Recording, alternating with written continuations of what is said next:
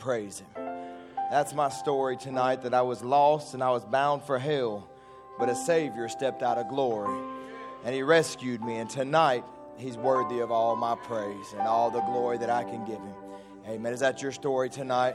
If it's not, tonight can be your night. If you don't know Him as Savior, He's here. He's still saving, He's still healing, He's still filling with the Holy Ghost. We know that because the Word tells us He's the same yesterday, today, and forever. Amen. Let's go to Him before we read the Word. Our gracious Heavenly Father, Lord, what an honor it is, Lord, to stand here, Lord, before your people, Lord, before the purchase of your blood, Lord. Lord, to be gathered together, Lord, knowing that you promised to be here in our midst. Lord, so we just want to lay everything aside now for just a little while and say, Lord, this is your time. Lord, we want to allow you to speak. We want to allow you to take control, Father. Lord, maybe take a portion of what we have here tonight and just quicken it to our hearts. Quicken it to each one, Lord, that each one can leave, Lord, with, with something that has strengthened them or lifted them up, Lord, for the battle ahead, for the journey that we still have to go. Lord, I pray still, Lord, tonight for, for Brother Donnie, Lord, and his family, Brother Lance and those girls, Lord, that you'll just continue to strengthen and heal, Lord, like only you can, Father. Lord, we just know that you're the only comforter that can come in a time like this. Lord, we just want to remember them again, Lord. And Lord, we want to remember Brother Timothy and his family as they're traveling, Lord, that your hand of mercy will be upon them. Lord, Brother Joe, as he's out ministering, Lord, just be with him, Lord. And Lord, anoint him. And Father, just give him words of life to speak to your people. Lord, we commit this time now into your hands and ask that you'll bless the reading of the word and all that's said. Father, take control in Jesus' name. Amen. Amen. Thank you. If you have your Bibles with you tonight, I'd like you to turn with me to, to Malachi chapter 4 and verse 5. Obviously, a very familiar scripture to us. We'll read verse 5 and 6, and then we'll also turn over and read Revelations 10 7 through 11. So we're going to read here Malachi 4, 5, and 6 says, Behold, I will send you Elijah the prophet before the coming of the great and dreadful day of the Lord. And he shall turn the heart of the fathers to the children, and the heart of the children to their fathers, lest I come and smite the earth with a curse. And also in Revelation 10 7, and we'll read down through verse 11, it says, But in the days of the voice of the seventh angel, when he shall begin to sound, the mystery of God should be finished, as he had declared to his servants, the prophets. And the voice which I heard from heaven spake unto me again and said, Go and take the little book which is open in the hand of the angel which standeth upon the sea and upon the earth. And I went unto the angel and said unto him, Give me the little book. And he said unto me, Take it and eat it up, and it shall make thy belly bitter, but it shall be in thy mouth sweet as honey. And I took the little book out of the angel's hand and ate it up and it was in my mouth sweet as honey. And as soon as I had eaten it, my belly was bitter. And he said unto me, Thou must prophesy again before many peoples and nations and tongues and kings. Amen. I just pray the Lord will add his blessing to the word as you have your seats tonight. I'd like to speak to you for a little while tonight on, on the thought of prepared voice. A prepared voice. And we spoke a little bit last time that we did speak here on preparations and how that God is a God of preparations and He's got all things prepared for you. And everything that we even go through oftentimes are preparations for things that are coming. And what, what we find is, is that God is never unprepared for anything. Nothing catches him off guard. Nothing the devil does catches him by surprise. Nothing that's happening in the world right now has caught God off guard. Uh, all the craziness going on all over the world, the war going on in, in, the, in Israel, and the different things in politics, uh, this does not catch God unaware. It's not something that he didn't know was coming, but he is always prepared. And in that, he always has what you need ready for you before you need it. He already has it. So when trials and things in our daily life do come and catch us off guard, because sometimes the trials do catch us unaware, they do catch us off guard. And when those things happen, it doesn't shock him or worry him. He just gives you what he already had prepared for you to get you through the trial or get you through what this thing is that you're facing. And, and many times he's already given to you what you needed, he's already given you the resources to fight your way through before the trial trial even comes your way. Many times, battles we have gone through have prepared us for battles that are up ahead sermons and services that we listen to oftentimes prepare us. Times in prayer have prepared us. And when the enemy comes in, what we can do is we can go back and draw strength from what he has already given us because he's constantly preparing us. Or, or, or what happens is sometimes we come in and, and come face to face with a Goliath in our life. And when we come to that place, we can look back to the lion and we can look back to the bear and we can draw from that and we can recognize that those things, as awful as they were, have prepared me for this moment. I'm not standing here in doubt. I'm not standing here in fear, but what I know is the same God that delivered the lion, the same God that delivered the bear, is the same God that's going to deliver me out of this situation and give me victory for what I'm facing here tonight. So your trials don't, don't go without purpose. And I know many times we don't want to go through them, and I don't want to go through them, but I know that tonight I am battle tested. I know that this bride is battle tested, and the enemy has come time after time after time, and yet we're still standing. And so I know that whatever we face tomorrow and the next day, the same God that brought us through that is going to take us through that all the way till He brings us to a rapture. Amen. He is the provider. God always provides what we need, even in situations that catch us off guard. But as it relates, and this is really what I want to get to, because in our daily life, yes, things catch us off guard. But as it relates to the age that we live in, and as it relates to the end time and the coming of the Lord and all that is coming upon the earth, God has made sure that none of it has caught us unaware. None of it has snuck up on us. None of this is happening, and we're going, What's going on? I can't believe this. He has made sure that we were prepared and aware for what was coming upon the earth. He made sure that we knew the hour we were living in. He made sure that we knew the day we were living in. He made sure that we would know exactly what to expect in this day. We know what's coming upon the earth. Listen, if you're looking around and all this is shocking you, you haven't been reading the message or the Bible or listening at all. This shouldn't shock us. As a matter of fact, although these things are awful, it should make us look at it and rejoice and recognize we're at the end. This is what we've been told was coming all along, and we can rejoice in knowing that. Why? How did that happen? He sent a message in this day so that you would be prepared. He sent a message that none of this would catch you off guard.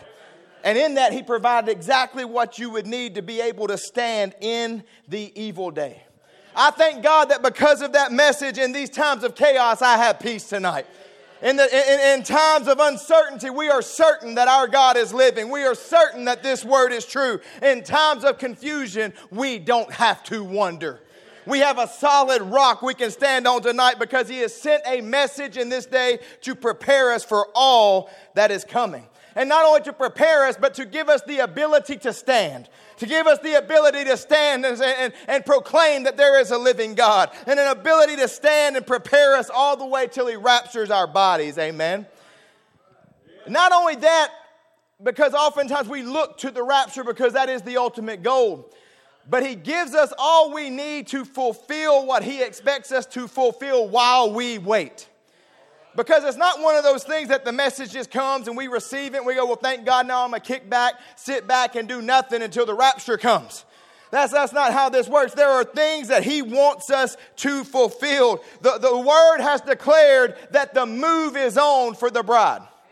Now, that move, even though it, it wasn't just a move away from denominations, Although that was a huge part of it, come out of her, my people, that you not be partakers of her sin. That was a huge part of the move. But the move was also a move to battle. It was a move to conquer. It was a move to go out to war. When David heard the rustle in the mulberry bushes, it told him that the Lord had gone before him and it was time to go to battle. So, what is this move we're talking about? We're to go take all of our promises. We're to go take all the devil has stole from us. We're to take back our joy, take back our peace, take take back our freedom, take back our liberty. Those are things that we are to fulfill while we wait. We are to be conquering every devil taking every promise. The land is ours from one border to the other border. I'm not just going to sit here and wait on the rapture, but we're called to take it all while we're here. There's purpose in the waiting.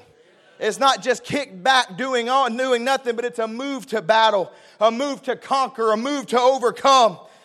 It's a, it's, a, it's a mood to take all that the word promises us. With thus saith the Lord, we don't have to fear demons. With thus saith the Lord, we don't have to, to fear Satan's Eden.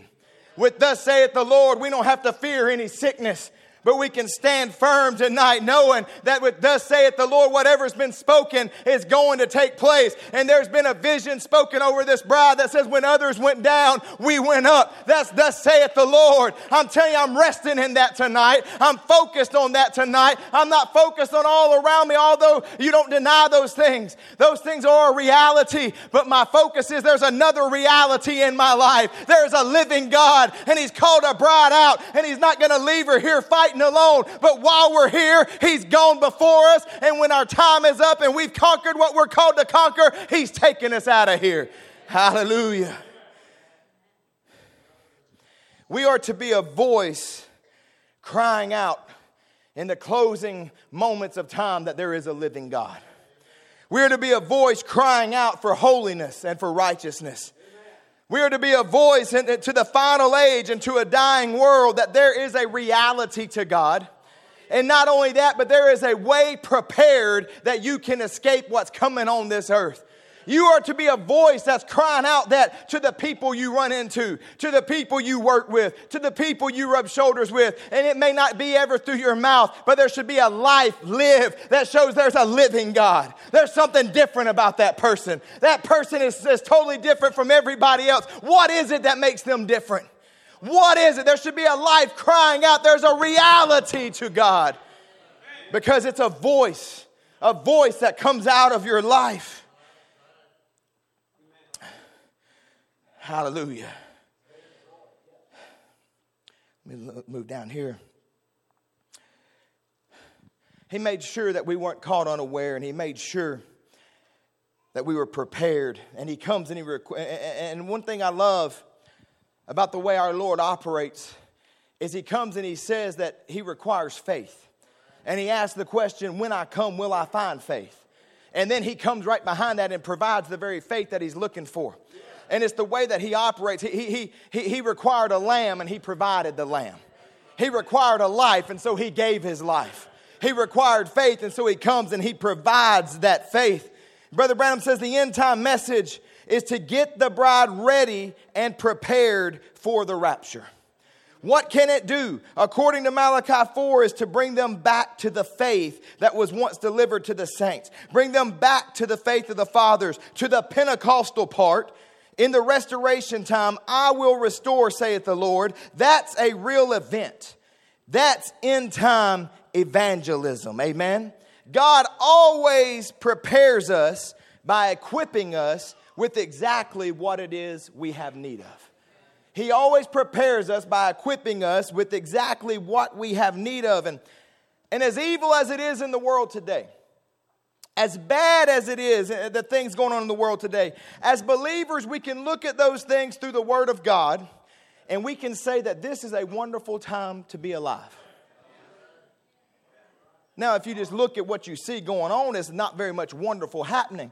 But when you view it through the eyes of the Word, when you view it through the eyes of prophecy, then you can say it's a wonderful time to be alive. Not, not wonderful in the sense that what you see is wonderful but wonderful because the Word has prepared us for all these things, and we can use these things to know exactly where we're standing. It's wonderful to know that we're right here at the blending of time and eternity. It's wonderful to know that we're right here at the coming back of the Lord Jesus Christ. It's wonderful to know that very soon we're going to get a body change in a moment, in a twinkle of an eye. It is a wonderful time to be living in. It's wonderful because we know that the coming of the Lord is at hand and that our redemption draweth nigh. Listen, what you're seeing on the streets and what you're seeing in the, in the entertainment world and what you're seeing in the LGB agenda and, and, and the evil coming from every side, what we see going on in Israel, all of these things are signs of the times. Every one of these things are, as we would say, the handwriting on the wall. Church, it's going home time. Church, it's time to, to make sure your lamps are trimmed and bright. It's to, time to check up. It's time to make sure there's oil in the lamp. It's not time to play church. This is the going home of the bride. This is the coming of the Lord. This is the rapture. We are in it. We are in the midst of it. Wake up and look around and recognize where you're standing. It is a wonderful time. Handwriting's on the wall, and I want to encourage you tonight not to allow all these things to become heavy upon you. It's not something that's to weigh you down. Oh my goodness, look what's going on here, and can you believe this, and can you believe that? Yes, I can believe it. It was foretold. We've been believing it for years. Why is it shocking you now? We've been saying it was coming for years. Why is it shocking us now? Jesus said, Men's heart failing for fear. Don't let that be you. Your heart shouldn't be failing for fear. In that moment, he says, Lift up your heads. Look up to the sky, your redemption draweth nigh. It's time to celebrate Evening Light Tabernacle and recognize the realities of where we're at. It's going home time.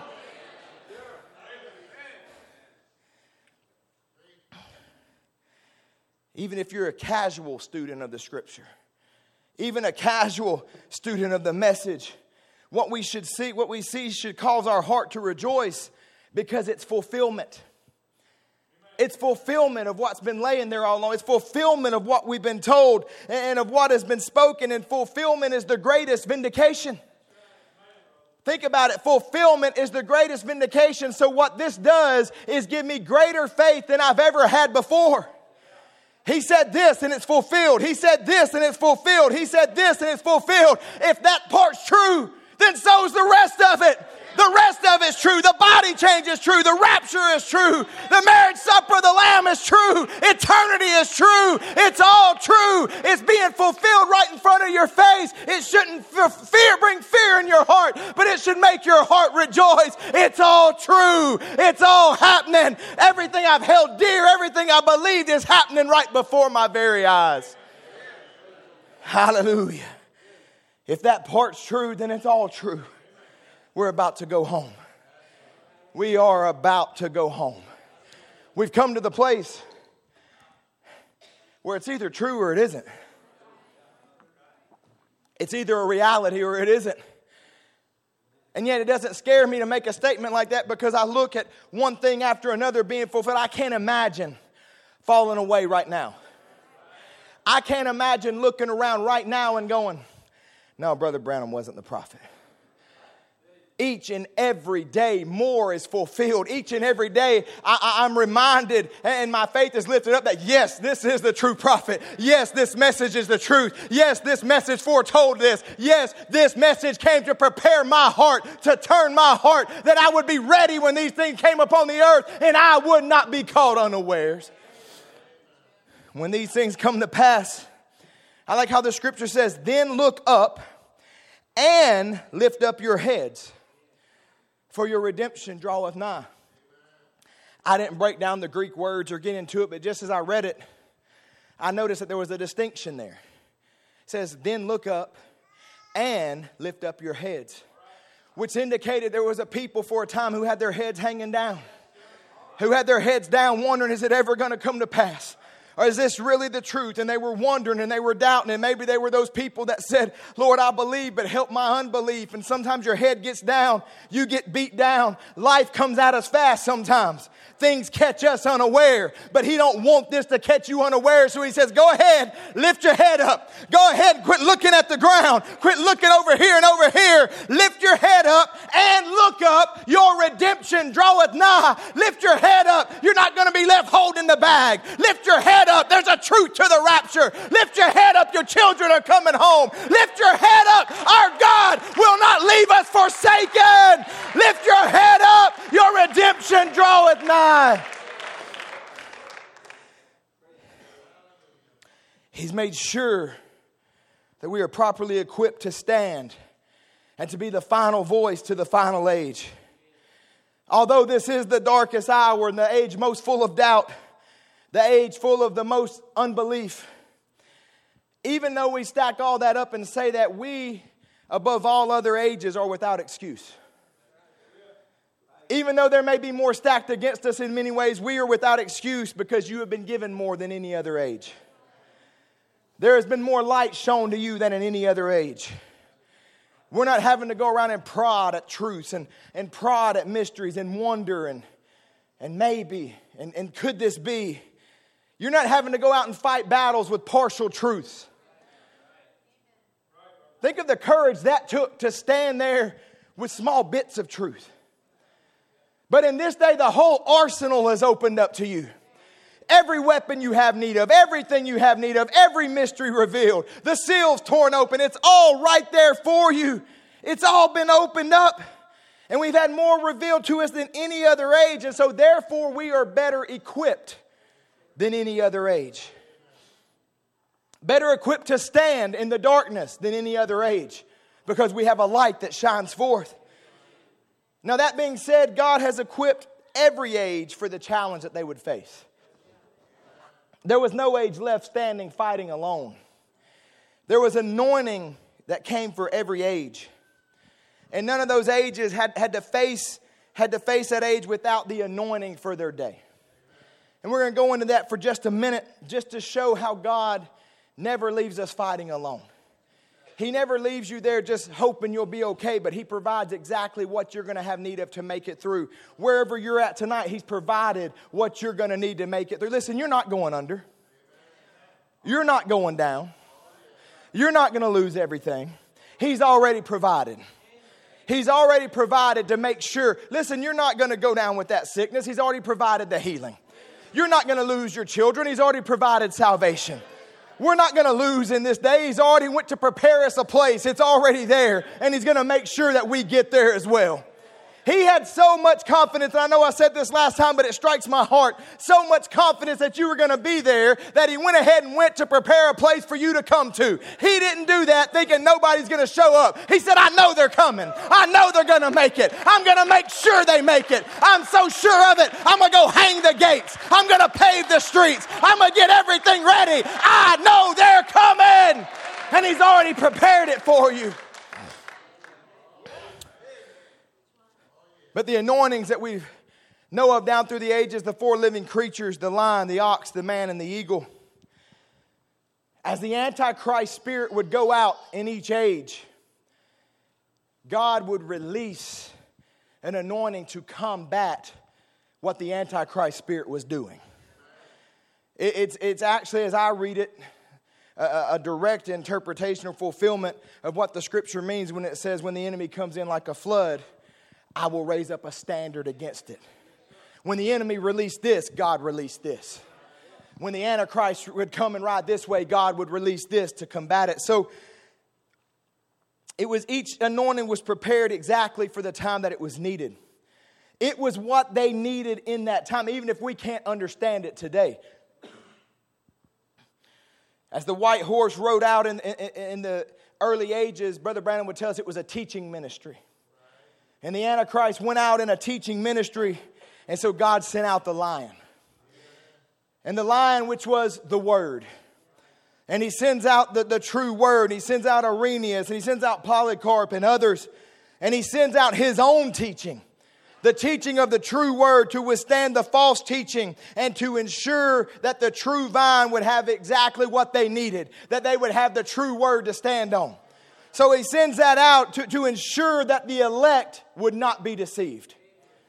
Millions in that teaching of the Antichrist were swept away, and, and the church fell away by the teachings of this Antichrist spirit, by the white horse rider. But the lion of the tribe of Judah, the true word, was released to ensure that the true vine would be there that the true vine would not fall away. So that early church, go back and read the church age book. The early church had healings and they had miracles and visions and they had power because the living word in the form of the line was there to combat the falsehoods of the Antichrist spirit, to combat the formalism, to combat the Nicolaitanism, to combat those things that was sweeping all these people away. God said, I will not allow my elect to be deceived. I will not allow the true vine to be deceived. So I'm sending my word. I'm sending the lion down there to stand on their behalf. It's a prepared standard.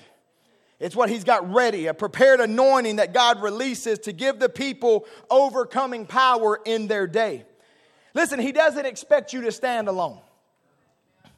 What he expects you to do is take what he gives you and use it to stand and overcome the enemy in your day. He's not expecting you just to pull yourself up by the bootstraps, but He says, No, I've sent a message in this day. I've sent an anointing in this day. I don't expect you to do it alone, but I expect you to pick up what I gave you and go to war with it. Pick up what I've given you and use it to stand, use it to fight, use it to overcome. It will be victorious because it's the anointing He's released in this day for you to use. So then the Antichrist sends out the red horse rider in the dark ages which we know takes peace from off the earth. And God releases the ox anointing. Under this anointing, they gave their lives by the millions. They gave their lives for Christ. They gave it freely, gallantly, untold bravery. How? Because they were under an anointing. That was the anointing for that age. And Brother Branham tells us in the fifth seal that we can only work by the Spirit that God releases into the age that we are living in. He says you can only work under the Spirit that God releases into the age that you're living in. So the true vine will respond to the anointing of the age and they won't fight against the anointing of the age. Notice it's the job of the false vine to fight against the anointing that's been released by God that is there to protect the elect. But the elect will receive that anointing and move with that anointing and work under that anointing to accomplish all that God has called them to accomplish in that day. They work with it. Listen, that's why we preach what we preach. That's why we preach how we preach. That's why we preach the supernatural. That's why we preach the gifts and that's why we that's why we preach the miracles and that's why we preach the restored word because all of that was released to us in this day for a purpose. I'm not going to fight against it. I'm going to move with it and say, "Lord, you released it. You restored it. You opened it. I must need it to withstand in this evil day. I must need it to withstand the pale horse rider. I must need it so I'm going to move with it." It was released to us in this day to prepare us to be the final voice to the final age. And we must respond to it and work with it and move under it. Brother Branham says, What did they do? They willingly walked up there and died. They didn't but care because the spirit of the church in that day was sacrifice, labor, and they walked up just as freely as they could walk, anointed with the true Spirit of God of that age, and died like heroes, a sacrifice, thousands times thousands, 68 million of them on the record. And then the black horse goes out, and God uses the wisdom of man to combat it, or the wisdom of God working through men men anointed to use their intelligence to combat the Antichrist. This was the age of the Reformation with men like Luther and Wesley and many others. And God gave man the spirit of wisdom that they were able to recognize and withstand the lies of the Catholic Church. Men like Luther began to see that things wasn't right and that the just should live by faith. Men like Wesley recognized that the blood of Christ would sanctify life and that you didn't have to pay penance and, and do all these different things. That they began to recognize that and God began to reveal it to them. And God used those men to, to fight against the corruption in the church and bring the church back to God once again. And when I say church, I mean the true vine, the elect. And then finally, the Antichrist gets on his pale horse and goes on his death ride. That's the age we live in. Pale, it's grayish. There's nothing right, there's nothing wrong. Live how you want, do what you think's okay. There's death in the world, death in the church. Do exactly what you want to do, and I'll tell you what that produces. The scripture even tells us it produces it. If you live that way, it produces hell. Because right behind this horse rider, hell followed because everywhere he went, that's exactly what he produced, and that's exactly where that type of thinking will lead you is straight to hell. Listen, there are standards, there are things that matter. The word matters. One of the biggest uh, tricks the devil ever played on people was that little things don't matter. Oh, why are you making a big deal about it? Listen, if it's in the Word, if it was ever a big deal, it's still a big deal. Just because things have become socially acceptable all of a sudden doesn't mean that it's acceptable to God. Listen, so much so there's a, there, there's a quote that always really pricks my heart and makes me do a lot of repenting because Brother Branham said that if you have an alt in your heart towards someone, an alt, that's like a, I'm not sure the exact definition, but maybe a grudge. He says you are in danger of hellfire. So don't tell me something's not a big deal. If it puts me in danger of hellfire, it's a big deal. And I understand that as human beings, we can't all walk in absolute perfection, but under the blood of Jesus, you can. And the way you do it is by recognizing if His Word says it, it's a big deal. If God cares, I should care. And I'm going to walk uh, according to the ordinances of His Word under the power of the Holy Ghost as perfect as I can. Because God cares. Because things are a big deal. And the pale horse rider goes forth and hell's following it. But God didn't leave us here unprepared. He didn't leave us here without something to combat. But in that moment, He releases the eagle anointing in this day. He releases a message into this day. And listen, it's no longer us pointing back and saying, oh, look, isn't it amazing how they overcame under the ox anointing? Isn't it amazing how they overcame under the lion or under the man? This is no longer a historical thing. This is you taking the anointing that's been given in your day and doing what they did, and that's withstanding the Antichrist spirit. It's your time to stand. It's your time to write your chapter in the book. It's your time to take what God's given you and stand up and fight and say, I will not bend, I will not bow, I will not back up. It's the most evil age, but God has given me an anointing. God has prepared me with a message to stand in this final day. It's our turn to stand, it's our turn to run. It's our turn to operate under the anointing of our age and under the message of our day and withstand all the evil that has been released by the pale horse rider to withstand this godless age. To stand like the Hebrew children, I understand it's hotter than it's ever been before, but I ain't bowing.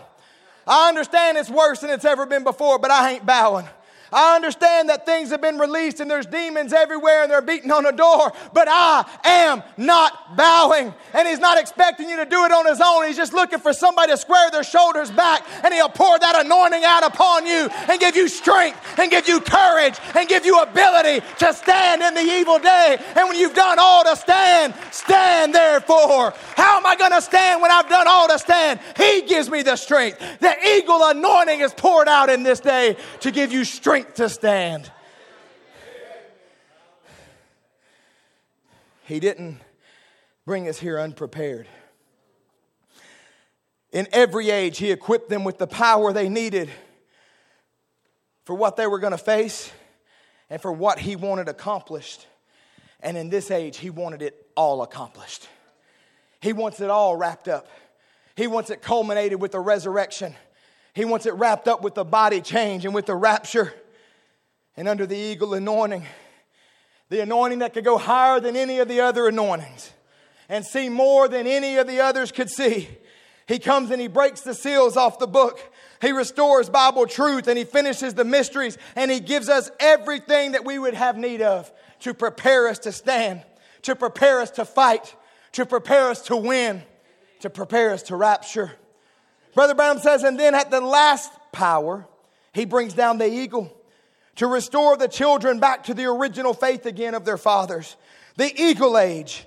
Then you notice there is no more beast. That's all of it. That's the end. Now, if you would now take Revelation 10, 1 through 7, he said, I've been referring to it. He says, Remember, in the last messenger age, see, what was to happen? All of the mysteries of God would be revealed. The eagle, amen. The eagle age, where we operate not as looking through a glass darkly, but where it's all open to us. Jericho has fallen, the land is yours, you're in a new land, now go take it. Go and possess what's been made available to you. It's the most evil of all ages.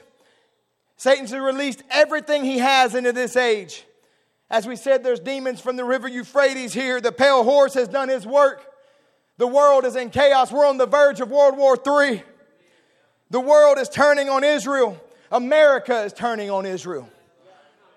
Every day I see more videos of pro Palestinian riots in the streets of the United States of America. We're standing here on the very brink. We're at the very end. Oh, does that make you nervous? Nope. I'm not even hardly seeing that anymore because I'm so focused up. Because the word says, when you see these things come to pass, look up, your redemption draweth nigh. It's time, church. And we're not pointing to the future. I'm not even saying it's very soon. I'm saying it's now. I'm saying it's upon us. I'm saying make sure that the token's applied. The blood is on the doorpost. Tell your loved ones, get in the ark. Get in the ark. It's time to go home. We're right there at it. And you've been prepared for this. And now you must stand and be the voice. Stand and declare that there is a living God, that, that, that there is truth, that there is a new birth. There must be a people on the earth at this time giving voice to truth. There's so many other voices. Someone has to be giving voice to truth. Listen, we can't go silently into the night. It's not our job just to blend in. You can't blend in. And I ain't telling you you got to go stand on every street corner and preach, but your life better be preaching loud and clear. You better be preaching loud and clear the realities of a living God, the miraculous God, the supernatural God, because He's done His part. He has done His part in making the preparations. He provided and prepared a message. He pre- uh, prepared and provided an anointing. But what are you going to do with it? What are you going to do with it? So many times we don't, we don't step into it fully because we're so bogged down by our own ideas, so bogged down on how we think it should be. When there's a vindicated word telling us exactly how it is. Quit getting caught up in the little side things. Quit getting caught up and bogged down and, and step into the anointing that's been sent for this day. Throw aside your ideas tonight and use what God has prepared for you to use. You gotta, you gotta put on the message. It's like, it's like a coat or an outfit. You gotta put it on and you gotta wrap yourself in it and let it begin to change your life. Let the Holy Ghost take over your life because it's the only thing that'll bring you victory in this day. It's the only thing that'll defeat the devil in this day. It's tested.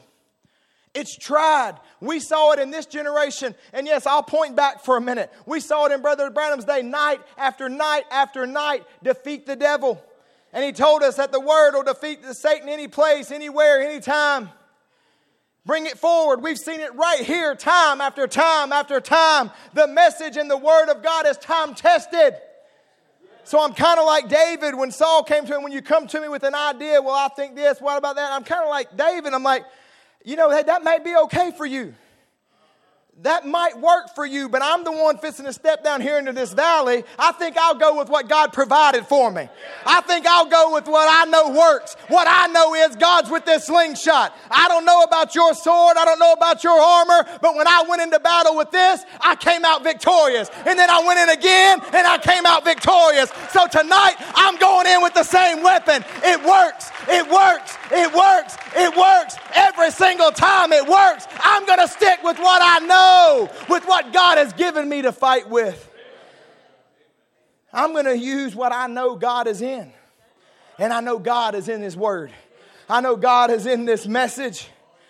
I'm going to operate under the anointing that God has brought in this day to make sure I make it. There's many people out there that believe. There's many that believe in deliverance. There's many that believe in the power of the Lord Jesus and even believe for a rapture. But they're going out to conquer and they're going out to do battle with what they think. And they go out to fight with their ideas. Or else, they, or else they go out with the ideas of their family or how daddy thought or how mama thought. And all of us have a paradigm that we see life through, the way we see things. All of us. And a lot of it is determined by the house you were brought up in. That's not unique to you. We all do, but we all have to throw those things aside and forget it as though it were dung and say, Lord, what does the word say? What did the prophet say? What does the Holy Scripture say? I have to lay those things aside and throw them down and use what God has prepared. Use what's been tested. Use a word that's been vindicated time after time. Use the anointing that God sent to make sure you'd be victorious. Listen, in that day, it seemed as though of all the people there, Saul, more than any of them, was the one that looked as if he should go out and fight Goliath. Looked as if he was the one that could be victorious. But it was David who was operating under a fresh anointing. Think about it. It was David with the experience of fighting enemies that seemed bigger and stronger. David had the experience. One thing when this message came and turned our hearts back to the faith, it pointed us back to the truth of the new birth, to the truth of the genuine Pentecostal experience. This message told us over and over and over again you must be born again. You must have the token. You must have the new birth. Because without that, you're no more than a Saul who is well trained and yet cannot face the giants in the land. That's all you are. No, I'm not saying you can't be more than that. That's all I was before the Holy Ghost came. I was a Saul. I couldn't face my giants. I might could quote quotes, I might could quote scriptures. Listen, you may come and you may dress the part. Nobody looked better than Saul. Matter of fact, his army was well dressed, they were well trained, they had long hair, they had long skirts, they did things right, they didn't curse, they had prayer time. But when Goliath showed up, they had no power, they had no authority. They wouldn't go into the valley and face their giant, but there came one who had an experience there came one who knew that his God was a living God because he had had deliverance after deliverance and he had met God for himself and he was willing and able to go into the valley. He was willing and able to go down into that because without that, like I said, you're no, you're no more than a Saul. And when you're in that condition, you cannot fulfill being bone of his bone. You cannot fulfill the, the, the, the, the being the final voice to the final age. Brother Branham says, if there was one man in the whole nation of Israel that would have been equipped physically to fight the giant, it was Saul. Said he was head and shoulders above his entire army. He was well trained. He knew all the maneuvering, how to handle the spear. Let's put it in terms like this. He knew all the quotes. He knew all the scriptures. He could quote circles around you. He knew all the maneuvers, how to handle the spear, how to hold his shield, how to knock a lick off. Not only that, but he was the trainer of men. Minister. He stood up and told others how to do it. The largest man in the nation, the best trained man in the nation, but one of the biggest cowards in the nation. And that's the way it is today. It doesn't take the educated and the trained, but he had never put God to a test. He says, But one day from way back on the backside of the desert come a little ruddy looking, drawed up knot, Jesse's son David a little sheepskin coat on him, was packing a slingshot in his hand. That giant made his brag at the wrong time. David looked over and said, Do you mean to tell me that you'll let that uncircumcised Philistine stand up there and defy the armies of the living God? Could you imagine the littlest man on the ground taking up his challenge? The biggest man and the best trained man and the more equipped man to fight the man was a coward. Brother, listen, I read this quote for this line it doesn't lay in training, it lays in experience. It doesn't lay in your training, it doesn't lay in your head knowledge, it lays in experience. Moses had training. And all the training he had, he killed one Egyptian and had to run away from what God had called him to do. He had to run away from what he was called to do. But just five minutes in the presence of the burning bush was greater than 40 years of training down in Egypt. And as long as you're relying on what you know, or who mama is, or who daddy is, and, and this and that and the other, you're going to end up running from the commission that God has called you to complete. But the minute you get in his presence and allow his presence to get in you, it changes everything. That's when you can fulfill what you're called to do. That's when you can be the final voice. That's when you can overcome every devil. That's when you can take a rapture, when you meet God for yourself, and it's no longer training, but it's an experience that you've had for yourself. Only then was Moses able to fulfill the commission that God had called him to fulfill.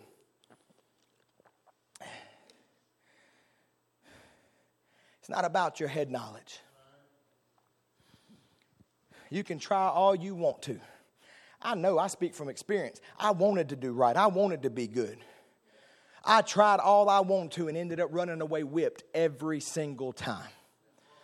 I don't mind saying it. I know who I was, and I know what a failure I was, but I know what happened when I met Him and allowed Him to take control of my life. It's not about how much you know.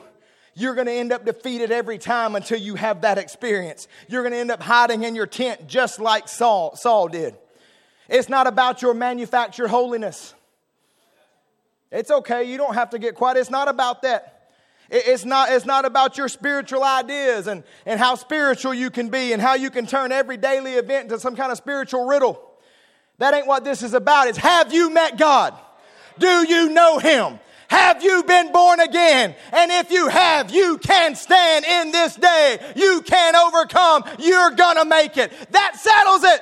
Oh, it's so complicated. No, do you know God? Do you have the new birth? Have you met Him for yourself? Have you had your backside of the desert experience?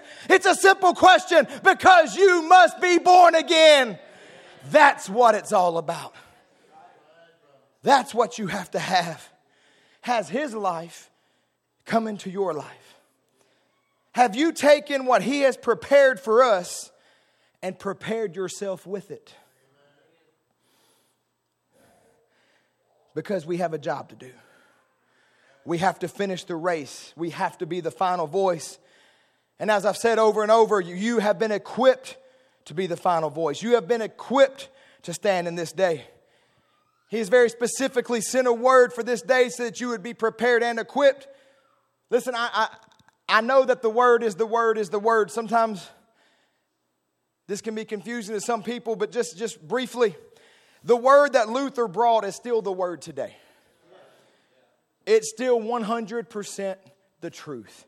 The just shall live by faith. We still must have justification. It's still the word.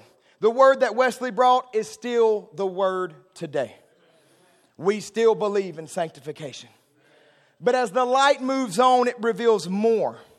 So when we say something like the message of that day doesn't work today, it's not that we throw away what was revealed in those days. It's that it can no longer stand alone. It can no longer stand alone. There has been more revealed and the light has shown greater, and now you must have that.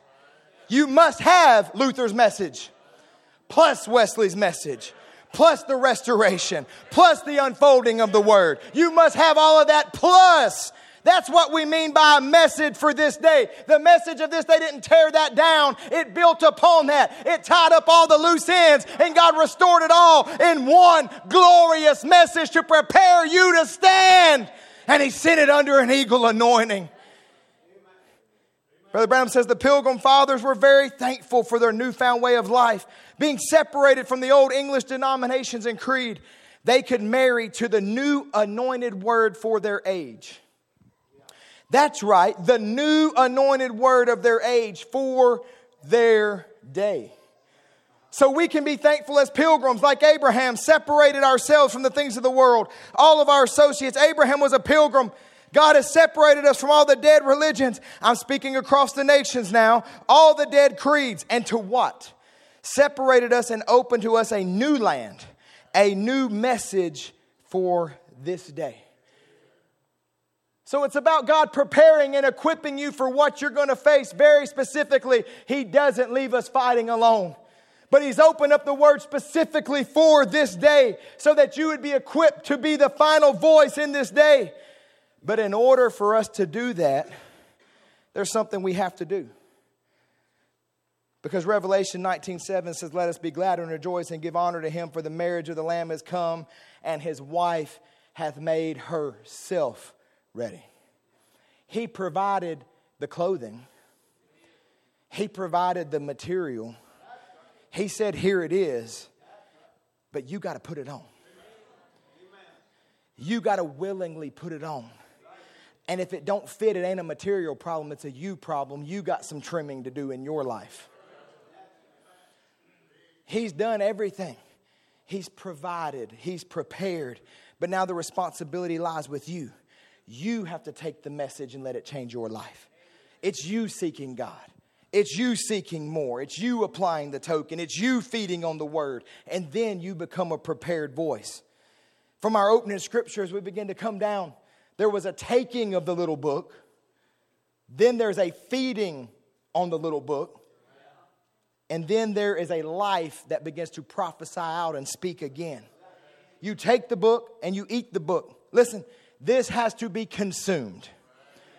You could put 47 of these in every room in your house and it would do you no good if it's never opened, if it's never read, if it's never read with an attitude of, Lord, let this change me.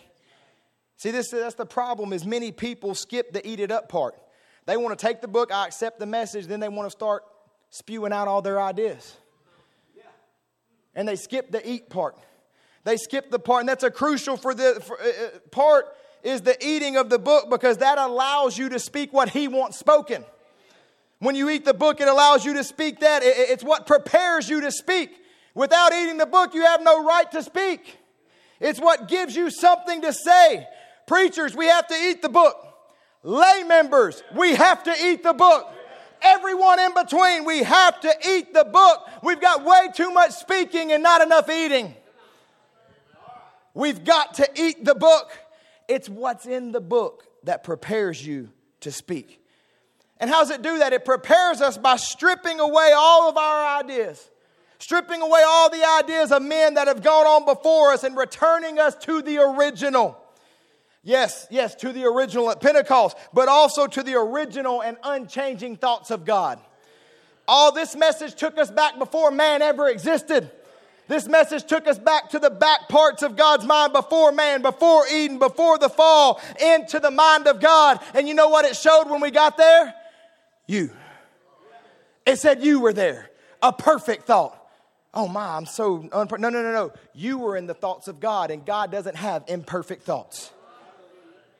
It took us all the way back there and found you there. So it took us back before man ever had a thought. Listen, there's been many great men down through the ages with a lot of thoughts. Well studied men, well intentioned men who studied and probed and looked and had thoughts and expressed those thoughts. And many times those thoughts became doctrine and accepted ideas and they got passed down and they got ingrained into church theology.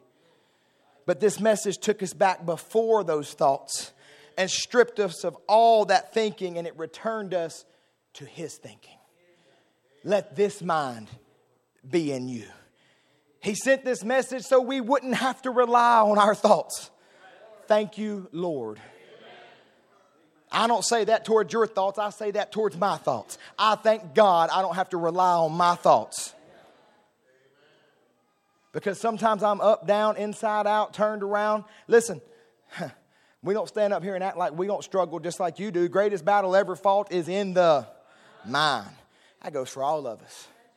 I'm glad I'm not having to rely on this. But he took us back before the thoughts of man and he said, Here's the truth. Here's what you can rely on. Here's what you can stand on in this day. Here's what's going to bring you overcoming. And he sent this message and he made it to where you could face death. He made it to where you could face hell. And he made it to where you could stand toe to toe with the enemy in this day and know, I have thus saith the Lord. I can stand with thus saith the Lord. This bride is equipped, Evening Light Tabernacle, and prepared. And when she eats the book, it shows her saying exactly what the Spirit is saying over in Revelation 22. When you eat the book, you begin to speak exactly what the Spirit speaks. And what do they say? They say, Come, come. All that are thirsty, come and drink of the water of life freely. It says, Come. Listen, I'm going to tell you right now that this message is not a message of judgment. Noah's message wasn't a message of judgment.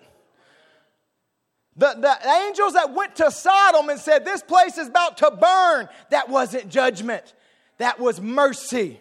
Mercy warns of judgment. And that's all that's happening. This message warns, yes, it's judgment, but this is a message that comes forth saying grace, grace, grace. And if you're the final voice to the final age, you'll be saying grace, come drink, get in the ark, come drink. It's not too late, but I've had three chances, four chances, five chances. Come for number six, come for number seven, come for number eight. The final voice says, come on back. Come drink of the water of life freely. That's the final voice to the final age.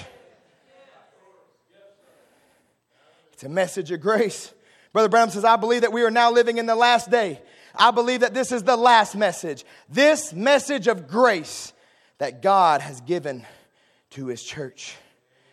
If your voice doesn't match that, then where do you find yourself? Where do you find yourself in the scripture? Well, you got to come the way I think. Well, you got to come the way our church. The Spirit and the bride just say, Come and drink freely. That means free of my ideas, free of your ideas, free of any Rome's ideas, and you got to pay for it. It's free. Come and drink freely. I believe with all my heart that there's a bride on the earth who is prepare, a prepared voice that is speaking only what the Spirit speaks.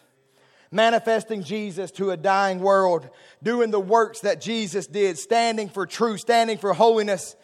Listen, he wasn't going to get all the way down to the end and not have a voice. He wasn't going to get all the way here and be silent.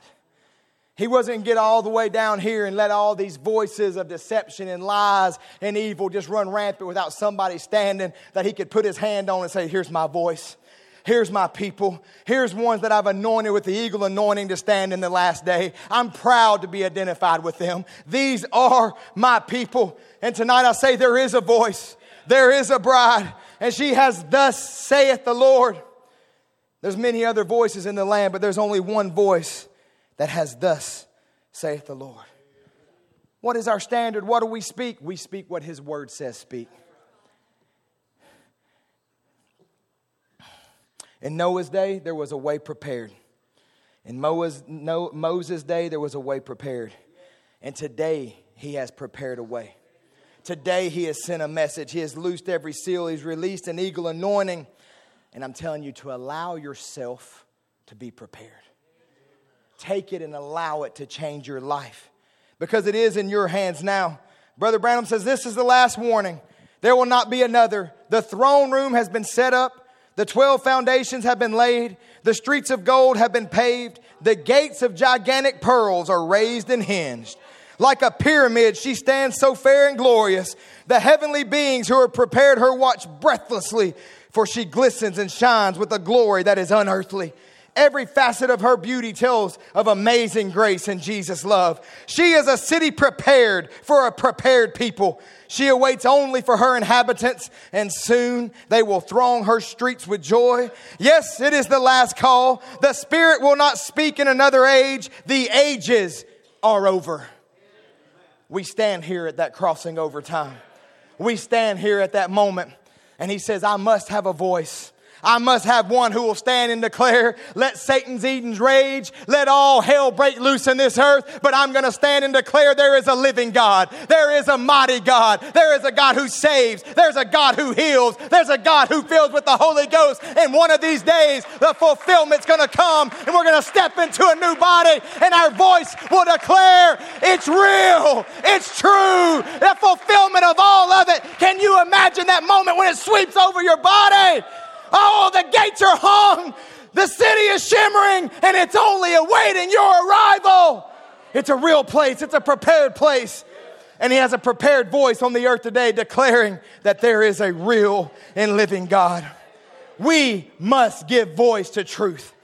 Do not go silently into the night. Give voice that there is a living God. There are still standards. The word of God is true. And he's coming back for a people who sigh and cry for the abominations done in the city. He still marks those that cry out against what he cried out against and stands for what he stands for. He's a living God. He's got a living, breathing bride standing on the earth today that is a prepared voice. Someone giving voice to his thoughts, giving voice to his word. In a dying age, there's a living people preparing to live eternally. Will you stand together with me tonight? Hallelujah. Bless the name of the Lord. Don't let the lukewarmness of this day prepare you. Don't let the grayness of the pale horse rider prepare you because those things prepare you to stay. But this message prepares you to leave. This message prepares you to go. Brother Branham says, The prophet upon whom the spirit of Elijah falls will prepare the children to welcome back Jesus. Have you been prepared to welcome back Jesus in this day? Then let's put the word in action. Let's go forth. The move is on. Let's press the battle like never before. Let's press the battle. Hey, look, I know many of us are tired. Many of you are struggling. Many of you have been on this way a long, long time. We're one day closer today than we were yesterday. You know, it was said this week, just a powerful thought to me. So, you know, Sharon Rose, she ain't standing by that gate no more waiting on Billy Paul. You know, think about it. If she was standing there in 1937 and she said, I'm waiting. I don't even know how many years that's been. It's been a lot. 80 something years, 90, 88 years. But if she was going to stand there and wait, then to her, she was just waiting a moment. There is a sense of time there because you see the souls under the altar say, How long? And she even uses the term, I'm, I'm waiting. So there's a sense of time. There's also a sense of timelessness because she was there a while waiting on Billy Paul. That means the city's ready, everything's ready, and he says they're breathlessly awaiting. Think about it. That's how you hold your breath, maybe just before the bride walks down the aisle. You know, when you're sitting in here 20 minutes before the wedding, you're not breathlessly waiting. The breathlessly waiting starts when the music hits. The doors begin to open, and you go, and you look. That's where we're at. The gates are starting to open, and they're starting to look to see who's going to walk through that door. They're going to see me. They're going to see you because he said, I've gone to prepare a place and I'm going to send a prepared anointing and a prepared message to make sure you're there. He's determined you're not going to miss it. He chose you. I can't unchoose you, nobody can. And just like he had to provide the faith and he had to provide the lamb and he had to provide the life, if he chose you, he's got to make sure you get there because he can't go back on it. Gates are starting to open and they're breathlessly looking. I say, Here we go. Here we come. Another breath, another day, another week. Church, I don't care how long it is, it doesn't matter.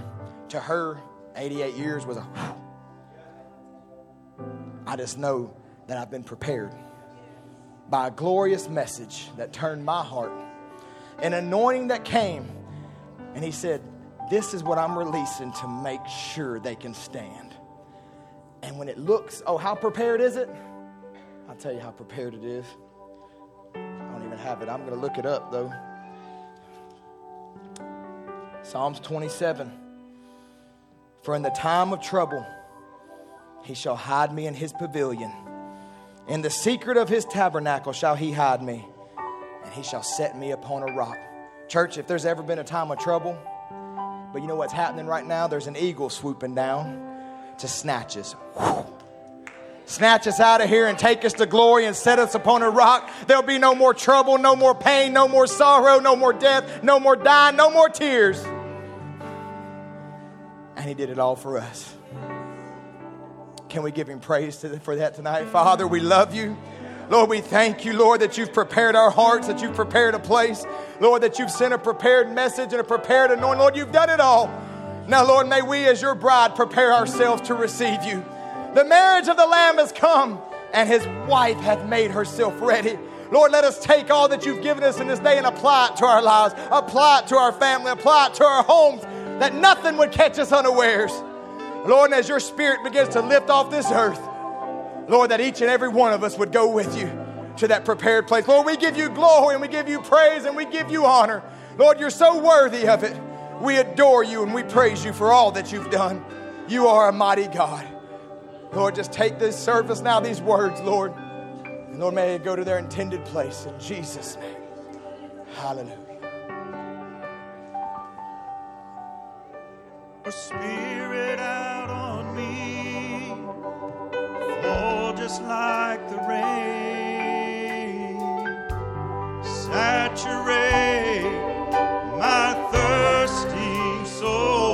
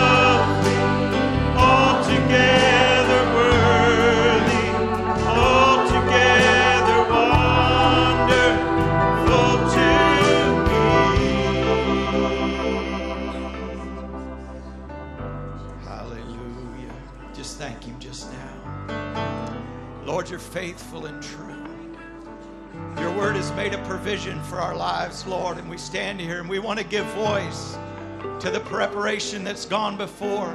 To say thank you, Lord, for making a prepared way. allowing us, Lord, to be a prepared people. Lord, we don't want to try and manufacture a fitting of a robe. But Lord, we want that robe to slip around our shoulders. Lord, you've prepared us and it fits just right.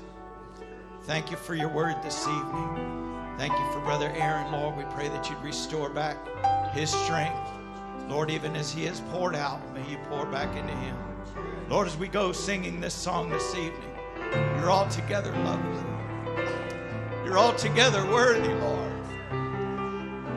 Lord, prepare our hearts for the coming days ahead. And Sunday, if you would tarry, bring us back, Lord, at the appointed time.